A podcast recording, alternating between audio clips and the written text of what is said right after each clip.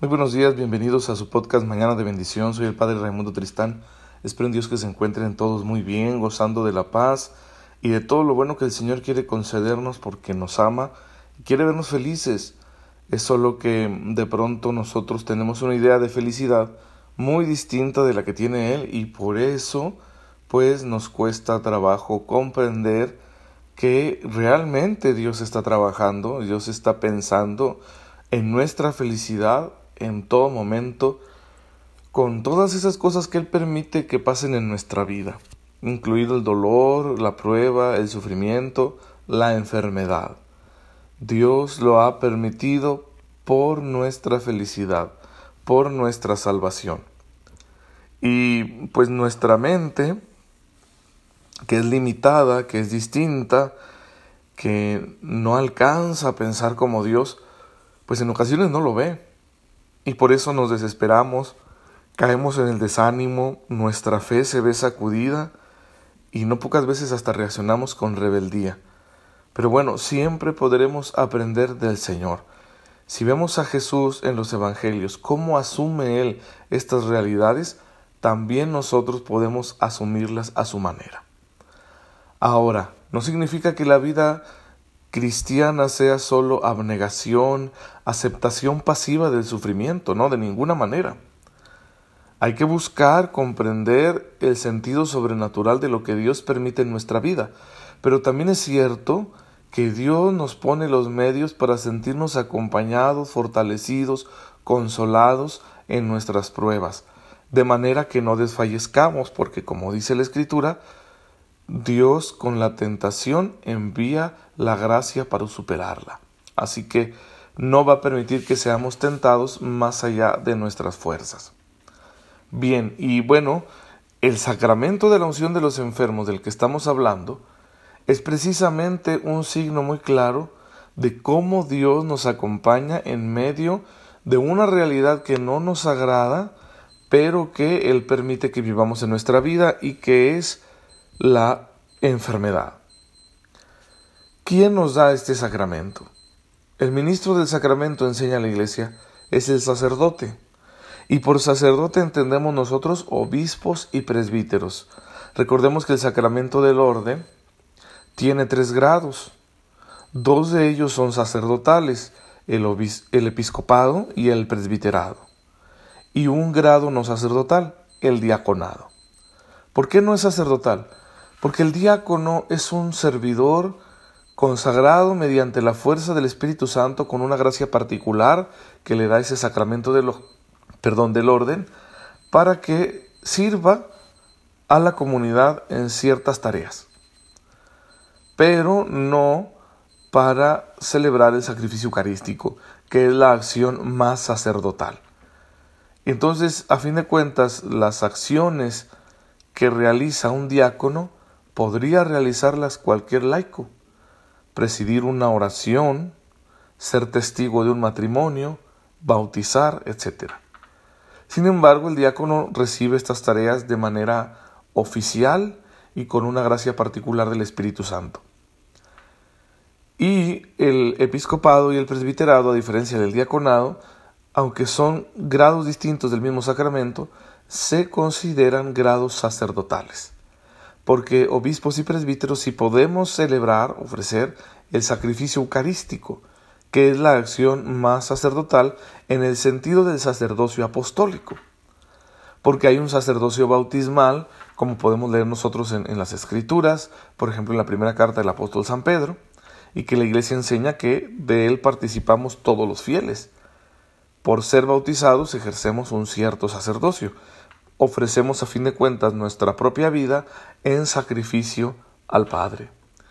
Pero el sacerdocio apostólico comporta otras tareas, que son las de ofrecer el sacrificio eucarístico, administrar el resto de los sacramentos, presidir a la comunidad en el Espíritu del Señor y pues ser maestros profetas de la fe. El sacramento de la unción de los enfermos solo pueden administrarlo válidamente obispos y presbíteros. Y es deber de los pastores de la iglesia, es deber de sacerdotes, presbíteros, instruir a los fieles sobre los beneficios de este sacramento. La Iglesia pide, en el Catecismo lo señala el número 1516, que debe enseñarse al pueblo de Dios el cuándo y cómo pedir el sacramento de la unción. De manera que los fieles estén siempre atentos a esta necesidad y puedan solicitar la administración de este sacramento de manera prudente. En particular, pues, los familiares, los amigos de la persona enferma, y alentar al mismo enfermo a llamar al sacerdote para recibir la unción. Y sobre todo entender como comunidad, como iglesia, que tenemos una misión, un deber hacia el enfermo. El enfermo es parte importante de la iglesia, muy importante desde la perspectiva de Jesús. Y en él se hace presente Jesús. Así que debemos estar muy atentos a confortarlo porque estamos practicando con el enfermo una obra de misericordia muy agradable a Dios. En estos tiempos en los que hay una tendencia a aislar la enfermedad y la muerte, a no hablar de estos temas, y no pocas veces, aunque cada vez contamos, gracias a Dios, con mayores medios para hacer más llevadera la enfermedad, no pocas veces el aislamiento es tremendo. Se deja a los enfermos en una situación de soledad, emocionalmente muy precaria, donde suele venirse abajo su estado de ánimo y también se pone a prueba su fe. Nosotros como iglesia no podemos dejar solos a los enfermos. Debemos estar presentes en sus vidas mediante la oración y con el acompañamiento para que el Señor, que se vale de nuestras acciones, les consuele, les fortalezca, les ayude a permanecer fieles con santa paciencia en medio de esta situación tan difícil de la vida. Y pues es una responsabilidad también de quienes acompañamos a los enfermos el fomentar la administración del sacramento de la unción, porque es una gracia muy especial que Jesús da precisamente al enfermo para que lleve cristianamente su enfermedad, lleve santamente su enfermedad, y si es voluntad divina, se sanará. En las clínicas y los hospitales modernos, nosotros podemos darnos cuenta de esta realidad de que muy frecuentemente los enfermos mueren en soledad, aunque se encuentren rodeados por otras personas en una unidad, no sé, de cuidados intensivos, ¿no? pues todos nosotros, y en particular los, los creyentes que trabajan en ambientes hospitalarios, que son médicos, que son enfermeros, etc., deben hacer un esfuerzo para que no falte a los enfermos internados en los hospitales los medios que dan consuelo y alivian el cuerpo y el alma que sufre. Y entre estos medios pues está el sacramento de la unción, también el sacramento de la penitencia y el viático, es decir, la comunión al enfermo, especialmente aquel que se encuentra en tránsito, a la casa del Padre. Esto es muy importante. Entonces, hermanos y hermanas que trabajan en el ambiente eh, hospitalario, tienen una gran responsabilidad. A mí me da mucho gusto, aunque en ocasiones pueda ser pesado para uno como sacerdote, pero me da mucho gusto cuando me llaman del hospital, cuando es el médico, es la enfermera la que se tomó la molestia de decirle al enfermo, oiga, usted se encuentra bastante mal, pero el Señor quiere estar con usted, quiere que le hable un sacerdote. Recuerdo un caso en particular, ¿verdad?, de una enfermera que se tomaba esta misión con mucha seriedad y que yo cometí el error, es broma, ¿verdad?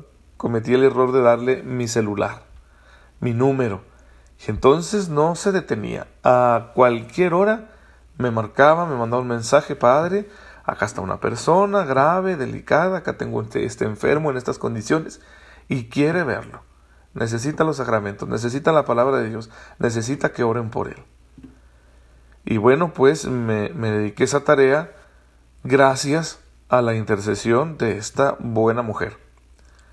Y yo le enseñé a ella a orar por los enfermos, porque ella estaba más en contacto con ellos que yo Yo iba puntualmente y por lo general en el proceso de enfermedad de la persona, sea que se sanara o sea que muriera, pues yo solo los veía una vez generalmente.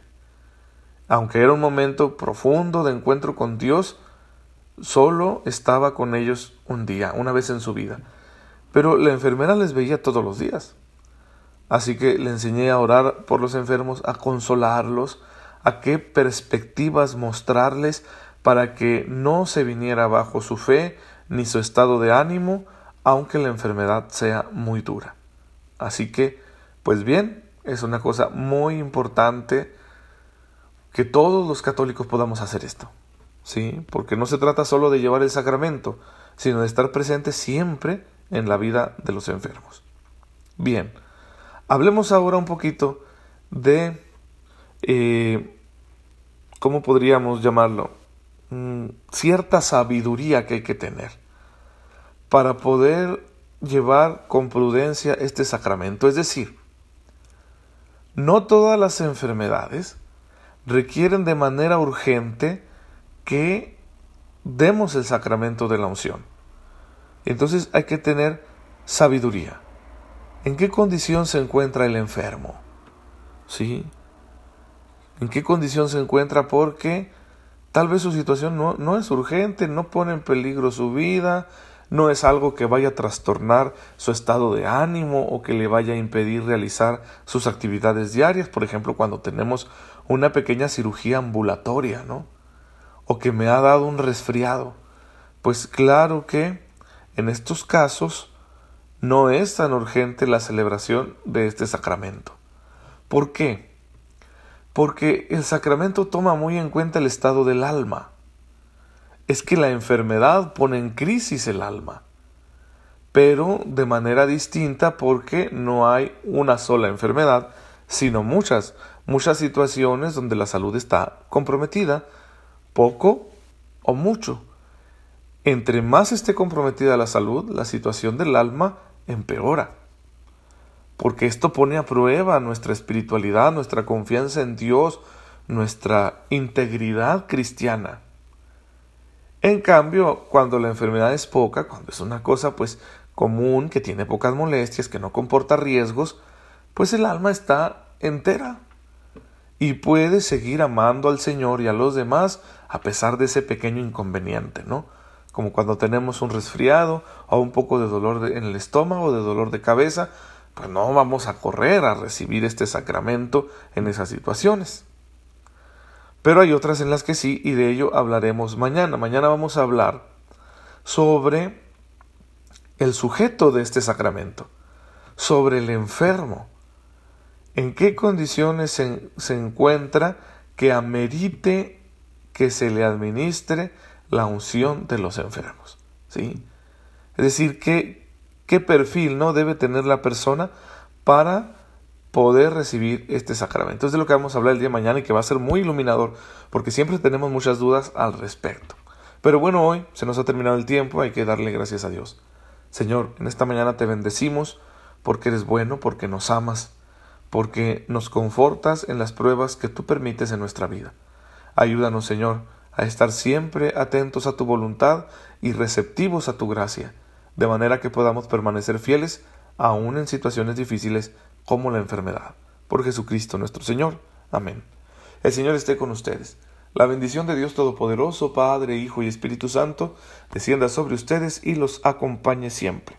Hablando de enfermedades, el día de ayer no subí el podcast, no me dio la mañana porque fui a realizarme un examen médico, así que pónganme ahí en sus oraciones para que Dios me dé salud. Nos vemos mañana si Dios lo permite. Gracias por escucharme.